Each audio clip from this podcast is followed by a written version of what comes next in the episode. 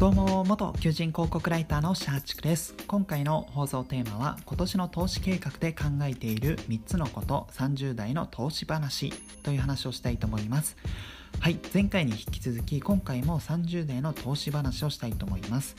はいで、えー、まあ、今年の投資計画どんな風に考えているのかっていうのを3点お伝えしようかなと思っています。で、えーと、まずこの今年の投資計画を語る前に、まあ、語るというとなんか偉そうですね、まあ、お伝えする前に2021年の振り返りをしたいかなと思うんですけども2021年は、えー、私はですねこの NISA120 万円分、えー、投資ができるこの NISA で投資信託を買っていました。でポートフォリオとしては結構攻めの積極的にリスクを取る、えー、ポートフォリオを組んでいました。まあ、なぜなら、まあ、長期投資前提で、ま、で加えてこの、まあ、投資信託が、まあ、インデックス投資なので、えー、インデックス投資の金融商品を買っていたので、まあ、その時点で、まあ、結構もう分散もできているし、まあ、毎月ドルコスト平均法、まあ、毎月定額で買うっていう、まあ、この買い方もそうですし金融商品もそうですし、え、投資期間も結構この分散して長期で渡る形だったので、まあ、ポートフォリオぐらいは攻めていいだろうっていうところでやっていました。でじゃあどんなポートフォリオを組んでいたのかという点なんですけども株式だと先進国が30%新興国が30%国内が10%で債券だと先進国が20%、えー、新興国が10%っていう形のポートフォリオを組んでいて、はいえーと、比率としては全体の、えー、70%が株を占めていて、えーと、国で見ると先進国と新興国の比率が高いっていうポートフォリオだったんですね。で結果的にじゃあ2021年の利益はどうだったのかっていうとこれはもうすごく良くてはいえーと、利益想定利益じゃねえ利益で普通に利回りか。で20%を超えていました。はい。株とかそういう投資の世界だと45%、えー、利回りできたらもうそれで十分だよねもうそれでもう合格ですって言われてる中なので、まあ、そこから考えると45倍の違いがあるのかなと思っていて、まあ、すごく調子は良かったと。はい、で特にそうですねあの先進国の株のこのインデックス投資まあえー、金融商品のポなんかその組入れ銘柄っていうんですか？それを見るとほぼアメリカ株だったんですけども、まあ、やっぱアメリカが調子良かったっていうところで、まあ、めちゃめちゃアメリカの、まあ、先進国株の、えー、利益がすげえ高かったっていう感じになっていましたでそれを振り返,、えー、振り返って、まあ、それを踏まえてですねこの2022年どんな風に投資を考えているのかっていう点なんですけども、まあ、主に3つ、考えています。え1つ目は、えー、そうですねもうちょっとリスクを取るポートフォリオを組もうかなって思っている感じですね。はい。えー、まあ、そうですね、この、まあ、振り返ると、債券のやつは、なんか全然利益出てなかったんですね。まあ、これは当たり前っちゃ当たり前なんですけど、なんか株がいい時って、債券そんなに良くないっていうなんか相反関係があるので、まあ、それは当然そうなんですけども、まあ、やっぱりなんか個人的にやっぱり先ほど言ったような長期投資かつ毎月定額ドルコスト平均法で積み立てていて、えー、インデックス投資なのでまあすごいリスク分散できてるからもうちょっとやっぱりポートフォリオは積極的にいこうと思っていて、えー、多分2022年は投資信託は先進国と新興国の株をメインに買おうかなと思ってています。はい、債券のインデックス投資とか、えー、インデックス債券のインデックス投資っていうんですかね、まあ、まあいいや、まあ、債券とか国内株はもう買わないかなと思っています。これがまあ1つ目ですね、今年の投資計画で考えていること。で、2つ目は、えーまあ、その先ほど言った先進国の株を買おう、もうそれをメインに買おうっていうところのえ、連動するんですけども、まあ、SP500 要はアメリカ株とかの商品を買おうかなって思っています。というのも、えーと、もともと先進国の、えー、まあ金融商品を買っていたんですけどもそこの銘柄見ると結局それもほぼアメリカ株だったんですね、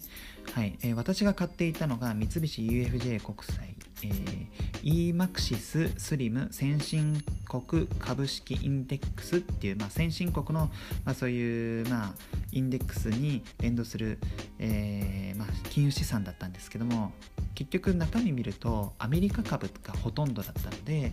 まあそしたらじゃあアメリカ株を買えばいいかなと思っている思い出したので、まあ、ちょっとその SP500 とかそういったものの、えー、インデックス投資をしようかなと思っています。これが2つ目ですね。で3つ目、えー、今年の投資計画で考えてる3つ目なんですけどもえー、インデックス投資をメインで考えてはいるんですけどもそれとは別に、えー、高配当株の ETF っていうんですかね、まあ、それも買おうかなとも迷っています。これはまあ前回の、えー、話にも通じるんですけどもやっぱりこのインデックス投資で儲かっても生活ってあんま変わら,、ね、変わらないんですよね。何かこのお金になる木を育ててはいるものの結局日々の生活は結局その投資したお金っていうのは出ていくだけなので何かこの投資で利益出て出てても現状その利益を確定する要は利確することは考えていないので結局日々のこの生活においてのこのキャッシュフローっていうと別に豊かにはなっていないんですね。はい。あの証券口座上だとめちゃめちゃ豊かになってますよ。それは投資投資した金額以上のお金が今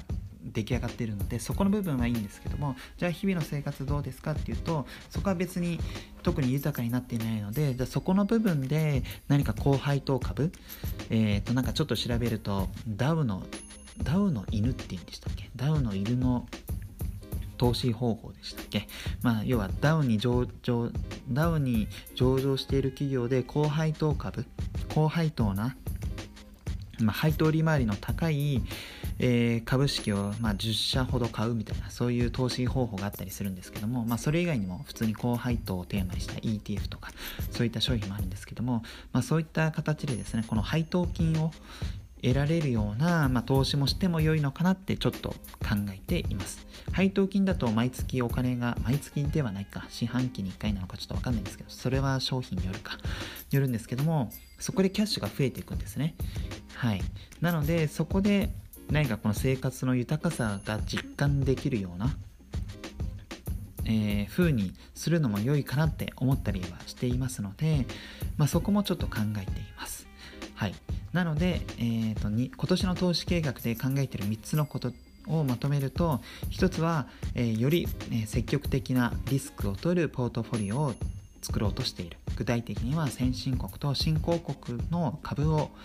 メインとした、まあ、株というか、インデックス投資をメインとするポートフォリオを組もうかなと考えている。で、2つ目は、えー、SP500 に投資するかもしれない。まあ、SP500 に限らず、まあ、アメリカ株ですね。この先進国の株をメインで買う。で、その中でもアメリカ株をメインで買おうかなと思っています。で、3つ目は、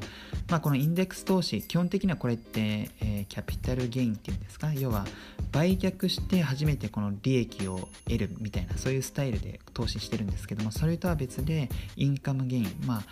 その金融資産を保有しているだけで、まあ、毎年お金が入るよっていうこの高配当株もやってそこで何かこの生活のキャッシュフローを豊かにできないもんかなとそういったふうにも、えー、考えているのでまあそれが今年の投資計画で考えている3つのことになります。はい。まあ、私が今考えていることがなんかすごい正解とかそんなことはないので、まあ、いろんな投資スタイルがあって良いとは思うんですけど、何かこの私と同じ年ですね、30代で投資を考えているという方は、何か参考にしていただけたらなと思います。まあ、ちなみに、えっ、ー、と、補足というか、思っていることもあって追加でですね、まあ、これ基本的に今言ったこの投資で考えている、まあ、この今年の投資計画っていうのは基本的には給与所得からの投資なんですね。はい。なので、それとは別で私自身はアフィリエイトで副収入とかもちょっと得たりしているので、その副収入がすごい伸びるようになったら、なんか、それなんでしょう。まあ結構余剰資金という取り扱いにはなるのかなと思うので、まあ、その場合はもっと積極的なリスクを取れるような金融商品とか買おうかなと思っています。それこそ仮想通貨とかの投資の比率を高めるとか今もちょっと投資はしているんですけどもまあ、毎月積み立ててるっていうわけじゃなくてかつて投資した、え、やつが、まあ、暴落しても売らなかったのでそれがずっと残ってて利益出てるよっていうところなので、まあ、そこの副収入が安定しだしたら仮想通貨とかそういったものの投資もしようかなと思っています。ます。はい、えー、本日の放送は以上となります。はい、えー、最後までご視聴いただきありがとうございます。